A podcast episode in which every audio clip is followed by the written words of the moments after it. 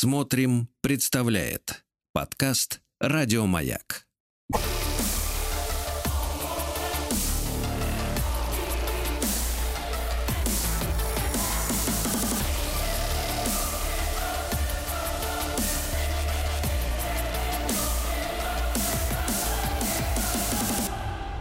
Обратная сторона музыки. Друзья мои, один Константина Кирнарская по-прежнему в нашей студии, профессор, доктор искусствоведения, доктор психологических наук, музыковед и проректор Российской Академии Музыки имени Гнесиных. Если есть вопросы, как просочиться в оперные певцы, а, вот, ну и какие-то подробности конкретные, да, детали, пожалуйста, на наш, в наш телеграм-портал плюс 7967 присылайте туда ваши вопросы. Дин Константин, ну вот смотрите, мы живем в такое идиотское достаточно время, да, когда обывателю э, транслируют всякого рода шарлатаны, э, ну, по-нашему говоря, по старинке сволочи, э, что, в принципе, если у тебя есть желание, ты можешь сделать в, в этой жизни все, что угодно. Ты можешь стать кем угодно, занять какую угодно должность. Только дай нам денег, и мы тебя научим, как развить твое желание. И у некоторых слабохарактерных может возникнуть возникнет ощущение, что если взять уроки музыки, знаете, как жены богатых ходят от безделья учиться живописи, они э, это активно публикуют в Инстаграме свои картинки вот эти вот пошлые, вот как они там красками мазюкают чего-то и говорят, ох, я стала художницей. Вот, что кому-то в башку может прийти идея о том, что они могут стать оперными певцами. И даже ходит легенда, что вот упомянутая вами прекрасная наша чаровница Анна Нетребко, да, я э, читал где-то в интернете, что что якобы она мыла полы в театре, потом просто и слушала, как поют другие люди, а потом раз и шапар достал. Нет, не раз, но вообще-то она закончила три курса Санкт-Петербургской консерватории, и этого ей хватило вполне. Конечно, образование необходимо и учиться надо, но учиться по-разному. Скажем, была в советское время такая певица Мария Биешу. Она угу. тоже нигде не училась особо. Вот вы рассказывали про тех, кто нигде не учится, а угу. так как бы э, порхает То по поверхности. Были да. И, и были и всегда бывают. Э, кстати, вот э, такой певец известнейший, один из лучших теноров истории, Марио Ланца, американский. Э, он тоже учился учился у концертмейстера оперного, у маэстро Розати. Он даже не певец, он просто концертмейстер, но такие педагоги есть. И учился буквально какое-то очень короткое время. Мария Каллас тоже не, не очень долго училась и не очень много. Здесь имеет значение и природная да. постановка. Вот есть такая вещь, как природная да. постановка голоса. Да. Правильная диафрагма, правильное дыхание.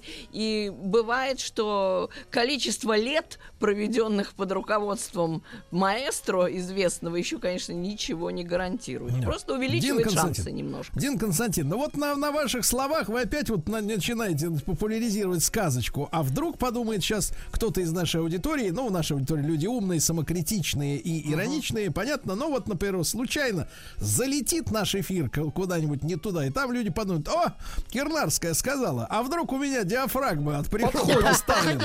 диафрагма. Может, да, а и попробуй начнется... А попробуйте, начнется... мало ли, это может Нет, нет, я имею в виду, я имею в виду шансы-то какие. Мы же видим, я что в олимпийском, в олимпийском спорте, да, в, в выдающейся там эстраде, да, ну мы не берем вот этот трень-брень, да, всю эту заразу, а да, действительно выдающиеся вещи, да, это случается один на миллион, один на 10 миллионов. Вот э, опера из, этой из этого числа. Ну, конечно, из этого, естественно. Нужен большой талант, причем не только э, голосовые данные природы, природные, но еще хороший слух уши, потому что для того, чтобы уловить и воплотить в движении связок то, что вам показывает педагог, слышать надо очень хорошо. И нужно обладать особым слухом, ведь мы себя слышим, как правило, как бы не со стороны, мы себя слышим вот изнутри. И этот внутренний как бы слух, внутренной даже я лучше бы его назвала, потому что внутренний слух это другое. Внутренний слух это у глухого Бетховена, который ничего не слышит внешне, но внутри себя он так. слышит абсолютно все. Так, это не то. А вот это внутренной. То есть угу. ты как бы слышишь себя э, очень точно, более или менее правильно можешь по ощущениям судить о звуке. Так. Представляете, какие нужны способности, чтобы угу. практически не слыша реально то, что угу. ты поешь, по ощущениям понять, что ты делаешь все правильно, и звук у тебя хороший. Представь То есть педагог себе. тебе говорит, выше пой, а ты ему, я так слышу изнутри. так не У меня диафрагма такая. Вокальный педагог это вообще такая профессия очень виртуозная, даже более чем певец. Дин Константин, но тогда возникает вопрос, если такие высокие требования к вокалисту, да, который должен не то чтобы снаружи слушать, но и изнутри чувствовать по механике своего тела, как он поет, да? Да, должен, да. Скажите, пожалуйста, а что тогда за публика должна должна ходить в оперу, чтобы оценить это мастерство? Ведь тогда, получается, лохов-то обмануть может кто угодно и без диафрагмы вообще. Да нет, нет, ну что вы. Публика же слушает э, нормально, звук в зале, и, как правило, в театрах прекрасная акустика, все все слышат. И так. у меня как-то была статья в московских новостях, знаете, называлась «Нужны гнилые помидоры».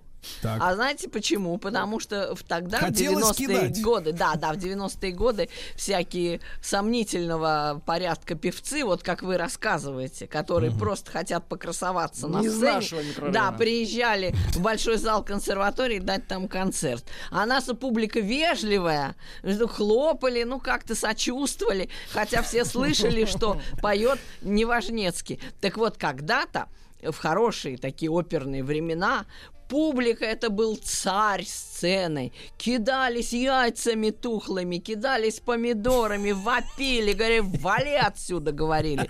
Не место тебе на сцене. Да, да, То есть зал вообще, зал, Царь прекрасный хри- критик. То есть, погодите, погодите зал получается, получается что, хорошо. Ден Константин, что гнилые помидоры да. исчезли, а публика-то с гнильцой улыбается, а сама фигу в кармане держит. Да, именно так. Но, кстати, по аплодисментам вы всегда услышите слышите, это жар сердца в этих аплодисментах. Или это такие дохлые хлопочки, жиденькие. такие жиденькие, да, это совсем другое. Одно дело вежливые аплодисменты, а другое дело горячие, овация. Это совсем-совсем разные да. вещи. Тут легко расслышать. Тут без всякого слуха все прям понятно. Хорошо, хорошо. Да. Дин Константин, ну а как вот записаться-то в оперу? Как туда принимать? С чего начать? Да, да, да. С чего начать? Может быть, блог какой-то в Ютьюбе? Ну, с любви начать, как всегда. Все вообще с любви начинать, все. И, конечно, если тебе нравится, если... А знаете, в опере вообще-то, я вот вам расскажу то, что мне сказал Дмитрий Вдовин, который руководит стажерской группой Большого театра. Он мне говорит, ну вот представляете, это было в энные годы, где-то лет 15, может быть, назад. Он говорил, что вот начинающий певец, 5000 долларов ему в руки дают, и за эти деньги он должен заплатить налоги, нанять э, концертмейстера, э, заплатить э, рекламному агенту и э, прожить еще до следующего контракта. То есть вообще судьба молодого артиста незавидна, но он сказал, что артист весьма зависит от концертмейстера. Есть скрытые такие фигуры в оперном театре, которые значат очень много в оперном театре. В частности, это вот тот топер, аккомпаниатор. Вот вы подумайте, подумаешь, он там ак- аккомпанирует. Вы поете, а он умца там на рояле. Ничего подобного. Это очень важное лицо. И вот он сказал, еще надо понравиться концертмейстеру, еще надо mm-hmm. войти с ним в хорошие какие-то творческие отношения. И тогда погодите, вам будет погодите, легче. Дин Константин, а вот смотрите, мы много слышим о том, что, ну, во-первых, э, вот эти все пафосные там возлияния для прессы из серии э, «Я служу в театре», там «Мельпомени» и так далее, к этому мы привыкли, это, значит, такая мантра у них у всех. Но а, говорливые, говорливые, которые без ролей сидят годами, да, они жалуются периодически в прессе, говорят о том, что в театре ужасная атмосфера, что это не мужская работа, что постоянно интриги, сплетни, если режиссерша или художественный руководитель, особенно если это женщина, как правило, не возлюбила какого-то актера или актрису, они или ревнует, все спят. да, то они, значит, соответственно, гнидят там друг друга, сплетничают, ужас, атмосфера гадюшника. Вот у меня ощущение, вот зачем обычному человеку идти, Туда. чтобы вместо того, чтобы э, создавать искусство, заниматься интригами вот этими, да, действительно, ведь в этих интригах, э, я чувствую, тонет ведь наш театр. Нет, он, он почему наш-то? Театр-то? Ну, ну, весь, вообще... Весь, весь. Весь а, театр международный. Слушайте, Шекспир что сказал? Э, театр — это зеркало, которое показывает истинное лицо доблести и истинное лицо низости. Ну, Шекспир вот вымышленный Шекспир. персонаж, Нет, это он, ему простительно. Но он умнейший человек при всем при этом. Это группа, группа Шекспир. Вот так, группа Шекспир. Группа это лучшая группа в истории. Это, между прочим, давно известно уже. Так вот, э, суть в том, что в театре это ведь свалилось-то не с неба, а пришло с улицы, можно сказать. И интриги, и злоба, и зависть. Вы что думаете, за стенами театра этого нет? Ну вы такой наивный прям человек. Да что вы. Это даже в семье есть. Даже в семье, в святом месте а вы говорите в театре. И в церкви это есть. Посмотрите, О. вот, э, пожалуйста, э, про папу сериалы. Про Там папу, вам покажут, да. как это папу ложь, это ложь, это злые ну, языки. Ну, что, ну, как Константин, злые? это подонки снимают. Конечно, подонки. Ну, прям, да, Пауло Соррентино вам подонок. Один из лучших режиссеров в мире. Ну, как вам не ай-яй-яй? Как вам не ай-яй-яй? Совратили, совратили, совратили гонорар, совратили. Да, неправда. Так вот, к чему я клоню. Что интриги в театре, э, какие-то подколки, какие-то шепоточки, э, какие-то там не нехорошие мысли ну. и еще более плохие действия. Так, э, да. вот подсыпают, например, балеринам стекло в да туфли балетные подсыпают, да, ужас бывает какой. такой Это ужас, зачем? да. Это затем, чтобы соперницу со- сокрушить. Но вот это же Черный лебедь э, фильм, может быть, смотрели. смотрели. Дарья Ароновский там играет и Натали Портман и наша Мила Кунис, э, бывшая наша советская гражданка. Ну, судя так по выражению вот, лица наша. Да, но замечательная, Бывшая. да, тоже актриса. Так э, что же, там э, безобразие просто. Театр да? это обострение жизненных коллизий. Так, это нет, не я, что-то не, новое. Я, Дин ну, Константин, что? никому ничего не подсыпаю.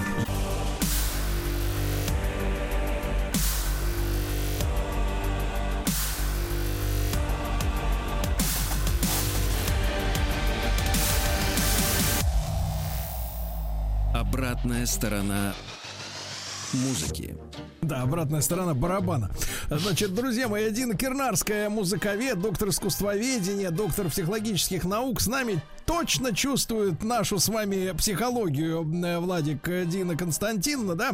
Ну и отличную, отличную антирекламу оперному ремеслу сейчас сделал ну, наш гость. Гости, да, потому что, в принципе, я вот, Дина Константиновна, вы, может, не верите, но я, например, меня тошнит от интриг, честно, вот э, всегда.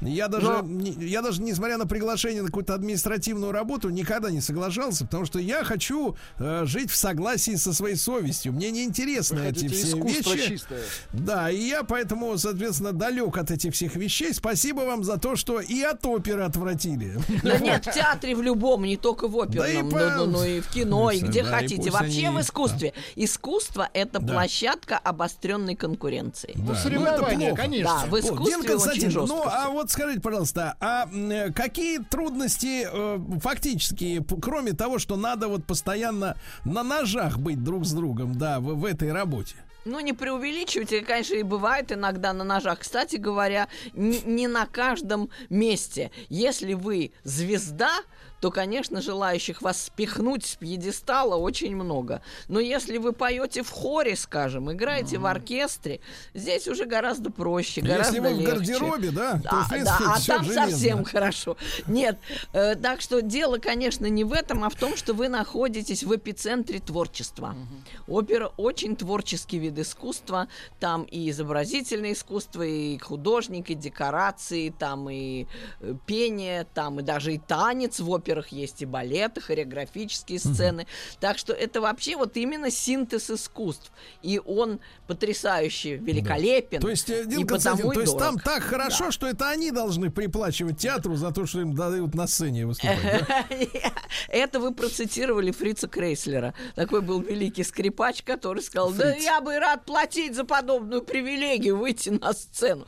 Не, ну платят всем. И, между прочим, в 20-е годы опера была доходным делом. Так. Бизнес. И, кстати, были в России частные оперы Зимина, Мамонтова. Все это тоже было. А Потом появились профсоюзы, которые стали устанавливать определенные заработки, потому что когда-то, когда-то давным-давно платили, много платили только солистам, а вот вся вот эта, вот это все сказать мясо, это как вам не стыдно? Это было э, Это платформа, мясо, можно сказать. мясо, да, да, да. Точно э, наоборот. Оперы, да. Это хор, оркестр, миманс. Э, там ну, очень много, да. Это это платформа, это фундамент на самом деле, это фундамент конечно, оперного конечно. искусства. Так вот, они когда-то были чрезвычайно бедны, как церковная мышь они были так бедны. И, и начали общипывать этого, солистов, да? За счет этого опера выходила, можно сказать, в какую-то даже прибыль. Но потом появились профсоюзы, появились угу. уже какие-то требования определенные, и уже купить задешево фунт оркестрантов, фунт оркестрантов да, да, да. уже нельзя было. И получилось так, что понадобились спонсоры, вот те самые, которые портят бизнес и развращают артистов. Mm-hmm. Понадобились спонсоры, понадобилась mm-hmm. государственная поддержка. Кстати, и раньше, ведь князья и графы и бароны, которые содержали частные оперные театры, они очень тратились. Это престиж. Вы понимаете, престиж нельзя ничем измерить, он бесценен. И вот mm-hmm. опера, она дает вам вот такой высокий престиж. Так что не зря вы там выгуливаете бриллианты. Именно там, а не на футбольном матче. Ну, понятно. Кто-то да. выгуливает бульдога, а кто-то, кто бриллианты. Вот чувствуете разницу? Да, да, да. А до буквы Б в обоих Так что это вот высочайшую престижность оперной марки никуда не деть, она единственна на самом деле. Из всех искусств такого же престижного. Вот опера и балет. Опера и балет это вот два таких самых престижных вида искусства. А Понятно. что в кино? Развалился и попкорн кушаешь. Нет, какой тут престиж? А какой престиж тут? Да, ну никакого. почему же развалился? Я видел, как люди после сеанса оставляли по бутылочке красного пустых. Ну вот, значит, вдохновение нашло во время сеанса. Вдохновились. Вдохновение. Да, да, вдохновение. Ровно на две бутылочки. Да, надо было душу отвести. Кстати, короткий вопрос от один Константин. А вы за употребление в буфете или против? Во время прослушивания. Я за то, чтобы человек чувствовал себя максимально комфортно. Искусство это для слушателя и зрителя это зона высочайшего комфорта. Сергей, я перевожу, то есть за. За. Нет, да. то есть, то есть, если нет, кто опера как нап... хочет, кто то как есть опера, хочет. если напрягает, то это да. неправильно. А, не, нет, напрягать вообще ничего не должно. Не должно да. Радость и счастье, вот эйфория, да. вот то, что Понятно, нужно товарищи, в зале. Дин Константина сказала, если напряг, валим оттуда, валим. Друзья мои, Дин Константин, вас с наступающими со всеми праздниками, любим вас. Дина Кирнарская, музыковед, доктор искусствоведения с нами была. Еще больше подкастов «Маяка» насмотрим.